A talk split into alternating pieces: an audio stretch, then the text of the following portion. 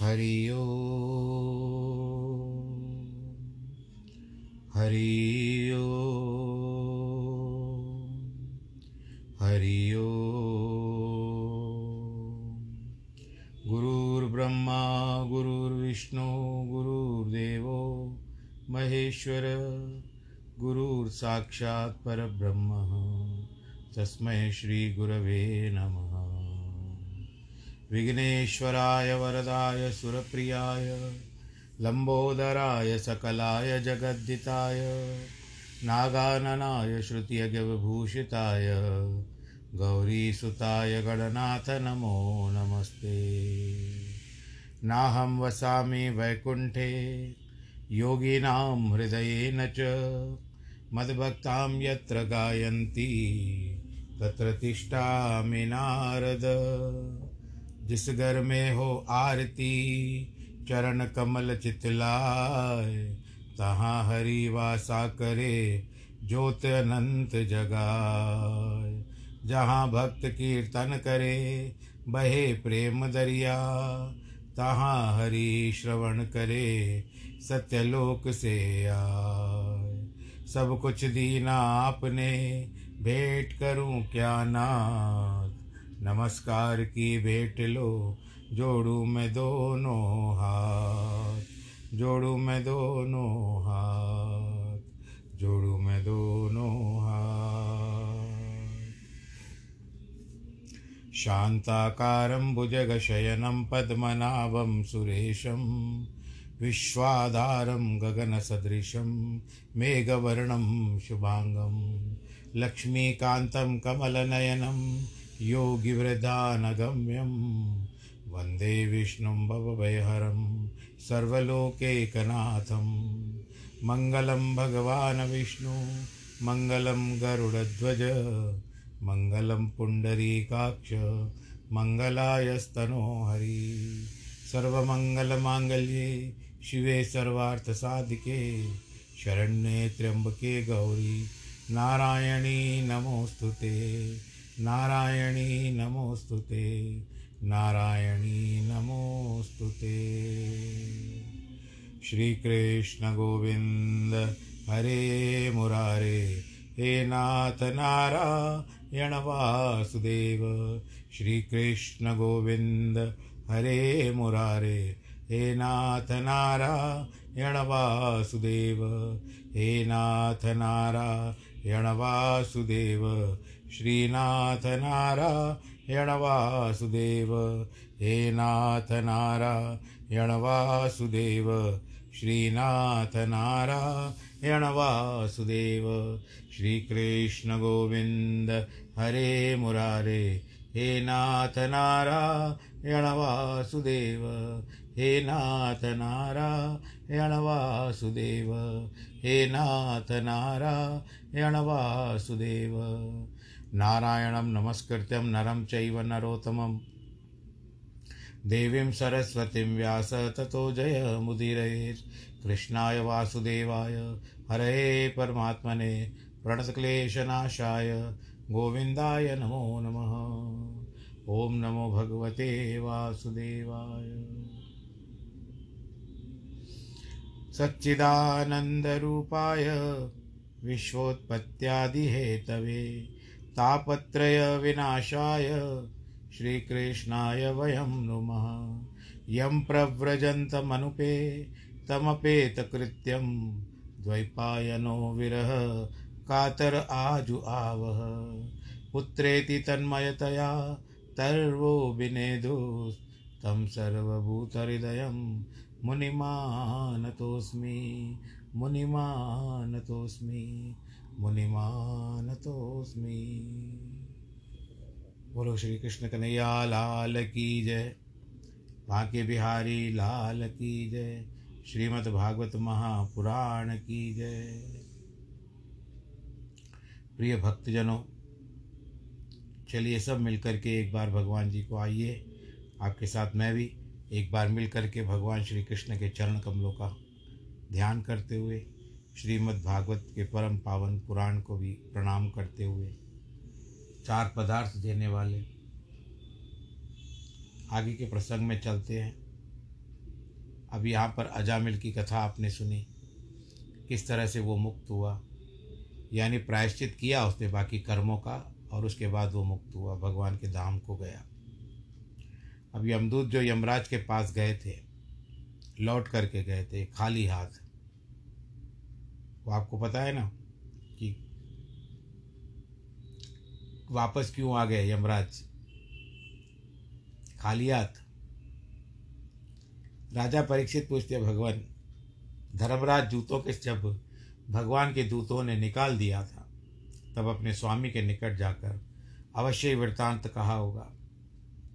सब लोग जिसके वश में हैं, उन्होंने दूतों के मुख से अपनी आज्ञा भंग सुनकर उन लोगों को क्या उत्तर दिया? यमराज जी को तो क्रोध आ गया होगा। हे योगेश्वर, यम के दंड का भी भंग हो सकता है क्या? यह तो किसी काल में हमने किसी के मुख से सुना भी नहीं है। और इस बात से सभी लोगों को बड़ा भारी संशय होगा। ऐसे कैसे हो सकता है? वह आपके सिवा और कोई इस हमारे संशय को नहीं छोड़ा सकता। यह हमको निश्चय इसलिए यह आप मुझे समझाइए। सुखदेव जी कहते, राजा परीक्षित, विष्णु के दूतों ने जब यमदूतों को निकाल दिया, तब वे लोग भग्न चित हो स्वामी धर्मराज जी के निकट गए और समस्त वृत्तांत उनको कह करके सुना दिया। यमदूतों ने कहा, महाराज, हे प्रभु जीव लोगों को शासन करने के वाले कितने हैं? हम तो जानते हैं कि जीव तीन प्रकार के कर्म किया करते हैं। मानसा वाचा, कर्मणा। एक मन से करते हैं, एक शरीर से करते हैं और एक मुख से करते हैं। परंतु उनके कर्म फल को प्रकट करने का के कितने कारण हो सकते हैं, फिर वो बताइए। यदि बहुत से शासन करने वाले हैं और बहुत सारे दंडधारी हों, तब परस्पर उन सब में विरोध करने के किसी भी प्राणी को सुख और किसी को दुख दोनों को ही हो सकते हैं। जो सबका एक मत हो तो किसी को सुख दुख नहीं हो सकता। कर्म करने वाला पुरुष, कर, कर्म करने वाले जो पुरुष होते हैं ना, वो बहुत सारे होते हैं।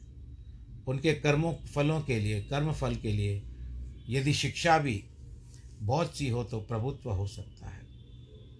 परंतु इससे सब शिक्षाओं में मुख्य जो शासन करता है, वो मंडला मंडलावर्ती शासन करने वालों की शिक्षा के समान, एक देश में केवल उपकार के समान होता है। अर्थात, जिस प्रकार चक्रवर्ती ही, चक्रवर्ती जो राजा होता है, मुख्य शासन करने वाला होता है। मंडलेश्वर राजाओं की प्रभुताई तो केवल एक उपचार है।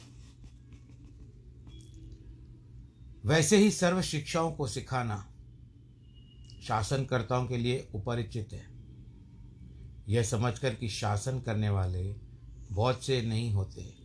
हम यही मानते थे कि एक आप ही ईश्वर सहित प्राणियों के अधीश्वर, शासन करने वाले हो दंडदारी हो, आप ही मनुष्यों के शुभाशुभ विचार करने वाले हो।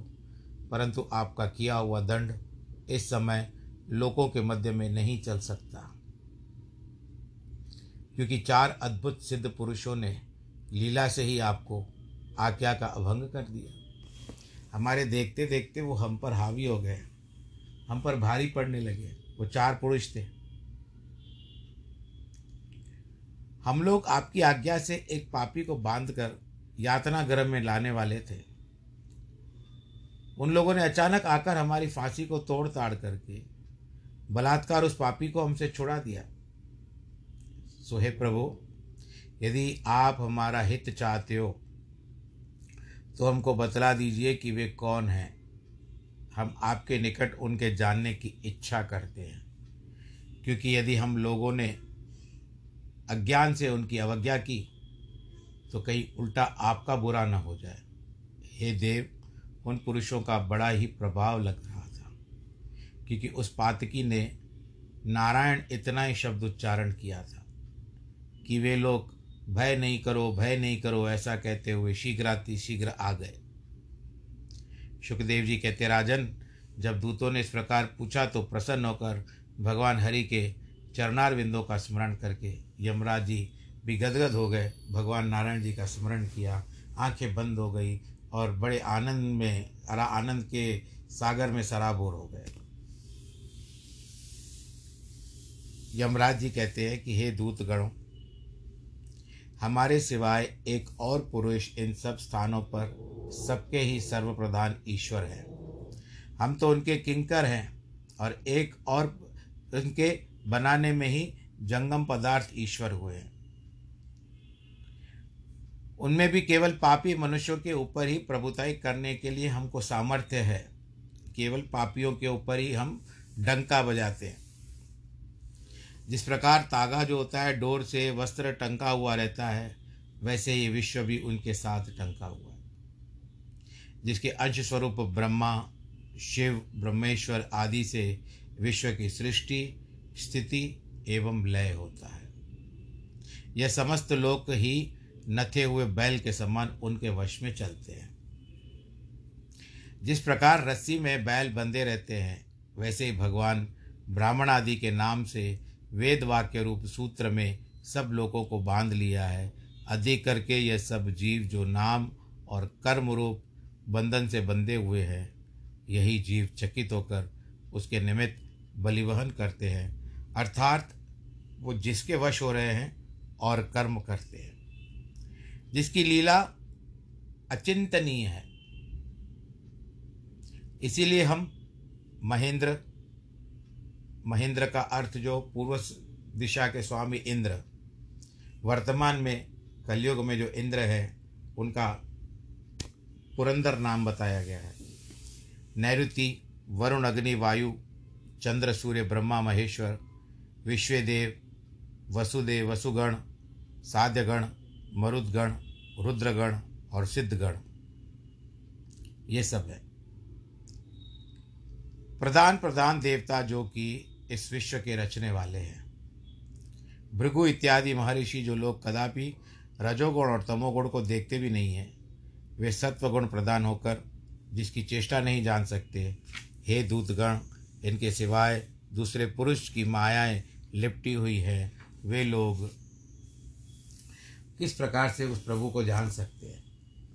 माया मोह में लगा हुआ कभी भी कोई प्राणी उनके जानने का समर्थ नहीं हो सकता। उनकी लीला को कोई पार नहीं कर पा सकता। जो इंद्रिय आदिकों को भी विषय नहीं है, अर्थात इंद्रिय, मन, प्राण, चित्त और वाक्य इत्यादि द्वारा किसी भी प्रकार से प्राणीगण जिसको नहीं देख सकते, जो कि जीवों के हृदय में अनंतर दृष्ट स्वरूप है, वर्तमान है, इसलिए रूप आदि को जिस प्रकार नेत्र प्रकाश नहीं कर सकते, वैसे इंद्र आदिक उनके प्रकट करने के असमर्थ है। सो इस प्रकार अधीश्वर केवल एक ही है। वे आत्म तत्व स्वरूप सबके प्रभु, परमाधिपति, अतिशय महात्मा हैं। तुम लोग जिनका वृत्तांत कहते हो, वह हमको निश्चय है कि वे सब उन्हीं भगवान के दूत होंगे। क्योंकि भगवान के दूत प्राय उनके ही जैसे होते हैं, उनके तुल्य होते हैं। भगवान जी का रूप, भगवान जी का गुण, भगवान जी का प्रभाव और भगवान जी जैसा स्वभाव। और मनोहर मूर्त को धारण करके घूमा करते हैं। जैसे भगवान नारायण हैं, वो स्वयं ही घूम रहे हैं। बोलो, नारायण भगवान की जय। हे दूतो, भगवान के वृत्यगण देवताओं से पूजित होते हैं, जिनका दर्शन अति कठिनता से प्राप्त होता है। इसीलिए महाअद्भुत विष्णु के दूत, विष्णु भक्त मनुष्यों की सर्वदा शत्रु से और अग्निजल इत्यादि से, सर्व पदार्थों से सब बांति रक्षा किया करते हैं। तुम लोग इस प्रकार की शंका अपने मन में मत लाओ। उन्होंने विष्णु भक्त होकर इस प्रकार से अजामिल को छुड़ा करके अकर्म का पक्षपात किया है, क्योंकि साक्षात भगवत प्रणीत जो धर्म है, उसको क्या भृगु इत्यादि, ऋषि, क्या देवता, क्या सिद्धगण, क्या असुर, निकर क्या विद्याधर, क्या चारण कोई नहीं जानता। फिर उनको मनुष्य लोग किस प्रकार जान सकते हैं? हे दूतो, केवल स्वयंभू जो राजा थे, उसके बाद शंभु, नारद, सनत कुमार, मनु, कपिल, प्रहलाद, जनक, भीष्म, बलि सुखदेव जी और मैं, यानी हम, यमराज जी कहते हैं। बस यह केवल बारह जन ही भगवान के धर्म को जा, भागवत धर्म को जानते हैं। यह धर्म अतिशय गुप्त है, अत्यंत दुर्बोध है, परंतु इसके जाने के लिए ही मोक्ष प्राप्त हो जाता है। हे सेनागणों, नाम कीर्तन आदि से भगवान के वासुदेव में जो भक्ति योग करना है, वही इस लोक में पुरुषों का परम धर्म होता है। उनको ही भागवत धर्म कहते हैं। हे सब पुत्रों, भगवान के नाम उच्चारण करने का महात्म्य देखो। केवल नाम का ही उच्चारण कर पापी जो था अजामिल, मृत्यु के फांसी से छूट गया। इसीलिए भगवान के गुण, कर्म और नाम, इन सब के बलि प्रकार कीर्तन करना ही मुख्य है। यह सब पापों को क्षय कर सकता है, क्योंकि महापापी अजामिल ने अपवित्र व मरणावस्था में नारायण कहा, अपने पुत्र के पुकारने के बहाने से उसका पाप ही नहीं छूटा, उल्टा वो मुक्ति को भी प्राप्त हो गया। यदि कहो, भागवत नाम से, के स्मरण मात्र से ही जो अशेष पापों का क्षय हो जाता है तो द्वादश वार्षिक प्रायश्चित इत्यादि क्यों है?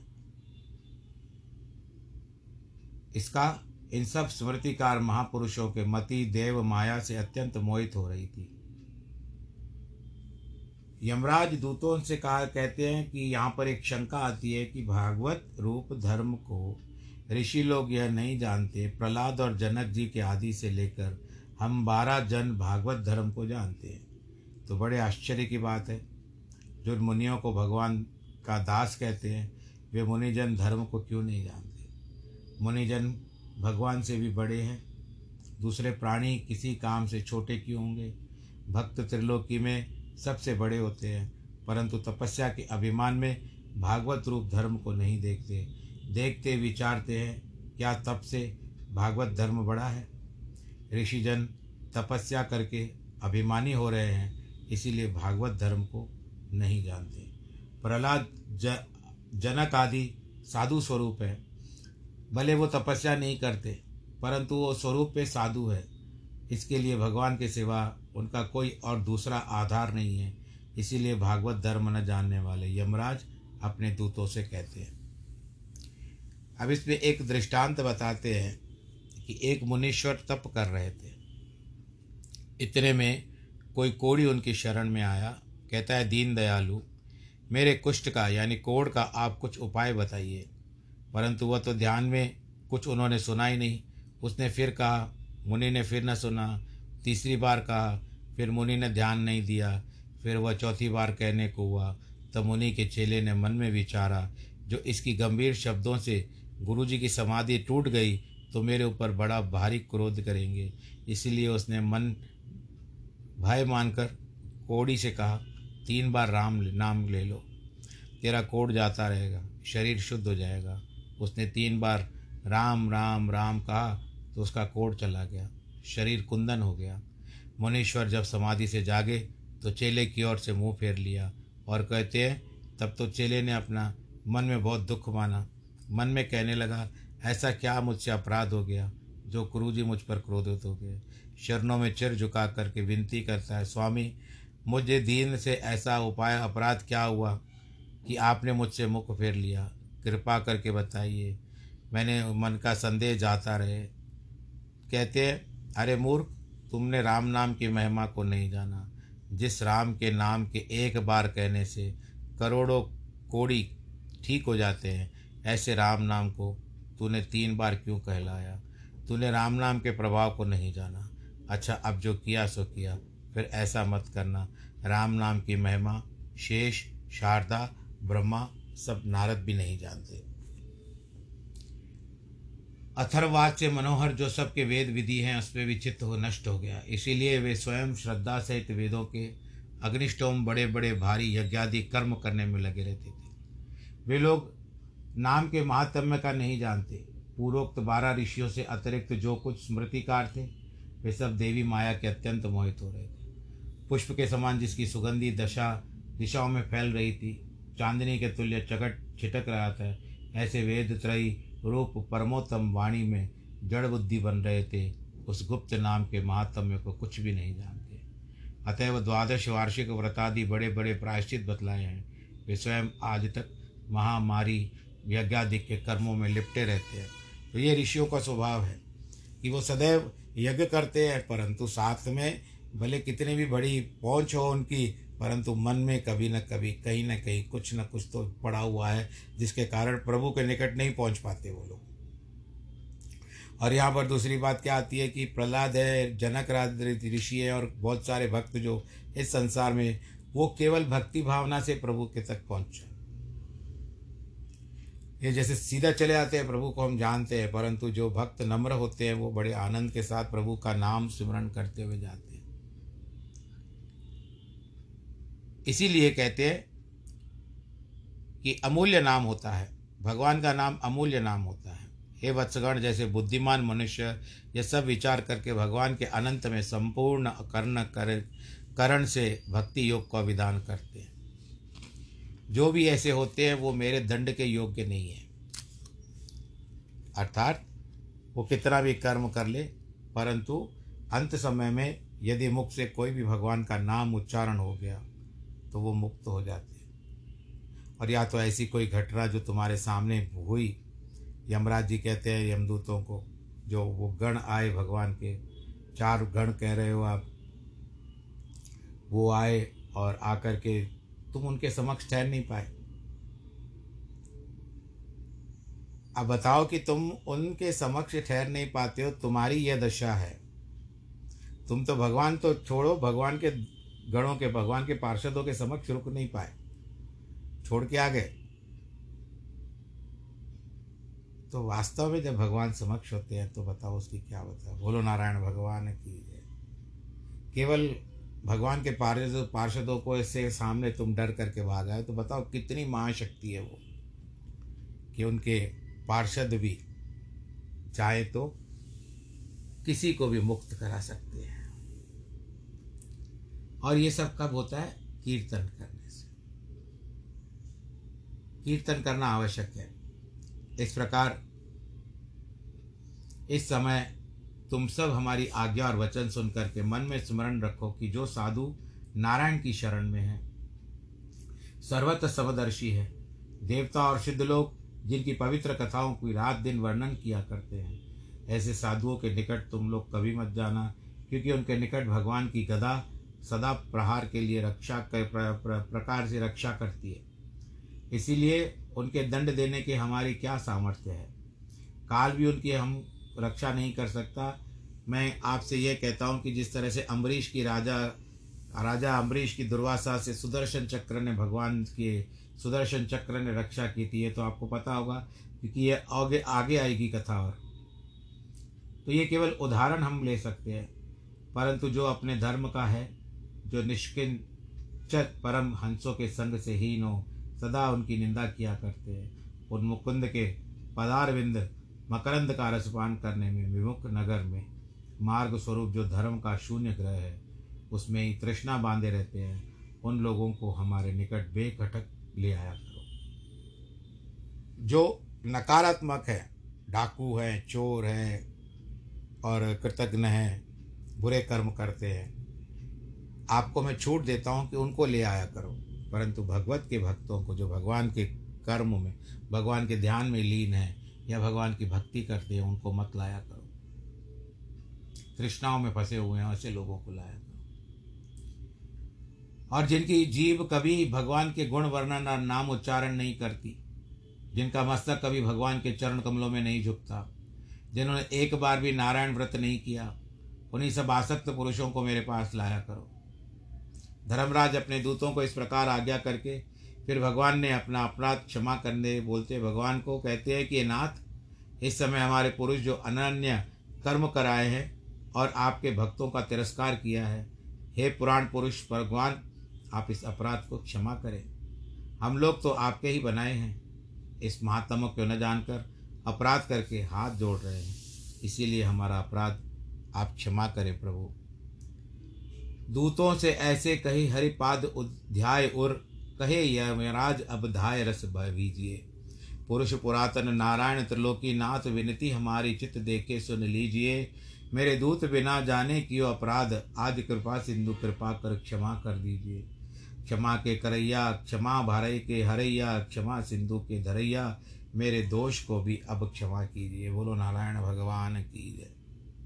इतनी कथा कह करके सुखदेव जी कहते हैं, राजा परीक्षित, हे कौरव, भागवत, भगवान विष्णु जी का नाम कीर्तन करना जगत का मंगल रूप है।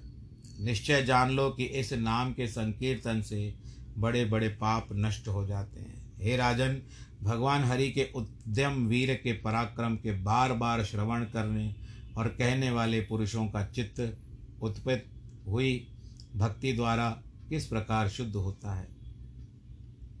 जैसे व्रतादिकों से शुद्ध नहीं हो सकता, इसीलिए जो पुरुष भगवान के चरणारविंद का स्वाद एक बार प्राप्त कर लेता है, उसकी पापाचार में फिर रति नहीं होती।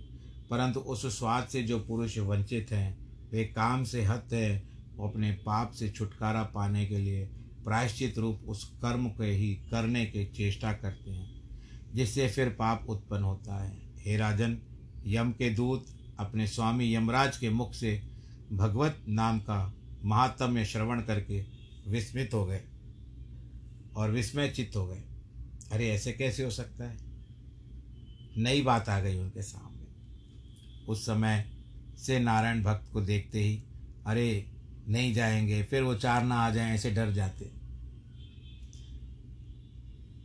ऐसी आशंका करते हुए, उसकी ओर देखते हुए भी डरते हैं। हे कौरव, महर्षि अगस्त जी ने मलयाचल, यानी पर्वत पर बैठ करके, भागवत के विश्वास होने के लिए बारंबार भगवान हरि चर, हरि के चरणार विंदों की पूजा करते करते गुप्त इतिहास कहा था। उसमें से एक पद है कि हरे राम कहो, हरे राम कहो, राम राम कहो, हरे हरे, मीन वरा हरि कच्छप रामचंद्र अवतार धरे, हरे राम कहो। परशुराम नरसिंह कृष्ण बल सनकादिक चारो विचरे। नर नारायण यज्ञ पुरुष है, कपिल देव है, ग्रीव तरे। दत्तात दत्तात्रेय ऋषभ ऋषभ मनवंतर प्रतु मोहिनी अति सुधरे। नारद वामन हंस व्यास, प्रभु बोध होय कर ज्ञान करे। कल की कलयुग अंत माही सभय यह चौबीस रूप धरे। रंगनाथ जी, जगन्नाथ जी, पुरी द्वारका के नाथ भरे गोवर्धन के नाथ नाथ जग बद्रीनाथ नर नार करे। जगदीश्वर परमेश्वर स्वामी, सर्वेश्वर सब ठोर सरे। कमल नयन कमलापति केशव शंख कंश केश केश कर काल करे। मन मोहन मथुरा मन मज्जन, मन मत मुरली मुकुट धरे। कृष्ण कन्हैया, लाल की जय। तो आज के कथा का प्रसंग अब बताता है कि अब और नहीं, बाकी का जो भी होगा कल करेंगे। आप अपना ध्यान रखें, ईश्वर की आराधना करते रहें, प्रभु का चिंतन करते रहें, प्रभु का सिमरण करते रहें और अपना जीवन भी इसी तरह से, अच्छी तरह से सकारात्मक रूप का विचार करते हुए व्यतीत करें, क्योंकि अब कुछ ऐसा माहौल हो चुका है कि जिसके कारण नकारात्मक नकारात्मक विचार मन में आते रहते हैं। इन सबको झटक दो, झटक करके एकदम से इनको अपने जैसे विचारों के हाथों से पटक दो, एक तरफ़। झटक के पटक दो। बस केवल हरि नाम चिंतन, प्रभु का कीर्तन, जितना हो सके, जो भी हो सके अगर आप हनुमान चालीसा का पाठ करें, दुर्गा चालीसा का पाठ करें, या हरे नाम, हरे राम राम राम, हरे हरे हरे कृष्ण, हरे, इतनी ऊर्जा मिलेगी आपको कि आपको ही विश्वास नहीं होगा। पर करके तो देखो, ना जाने किस रूप में नारायण मिल जाए। तो आप अपना ध्यान रखिएगा, परिवार का भी ध्यान रखिएगा, वैक्सीनेशन हो गई होगी आपकी, ना भी हुई हो तो आप, भले विदेश में भी जो भी आप सब लोग सुन रहे हो, आप लोग भी ना करवा चुके हो वैक्सीनेशन तो लगवा लीजिए।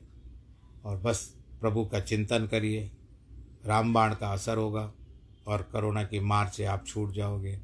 डर मत रखिए, केवल प्रभु का स्मरण कीजिए। बाकी आने वाली वस्तु तो आप अगर संभा, अपने आप को नहीं संभालोगे तो आने वाली वस्तु तो आपको जकड़ ही लेगी। तो बस इसी बात का ध्यान रखते हुए ईश्वर की कृपा प्राप्त करते रहें, आप सुखी रहें, करोना काल है, सैनिटाइज़र, मास्क इत्यादि का प्रयोग करें, सबसे दूर रहें, सामाजिक दूरी बना के रखें। जिनके वैवाहिक वर्षगांठ है, जन्मदिन है, उनको बहुत बहुत बधाई। सर्वे भवंतु सुखिन सर्वे संतु निरामया, सर्वे भद्राणी पश्यंतु माँ कश्चित दुख भाग भवेद नमो नारायण।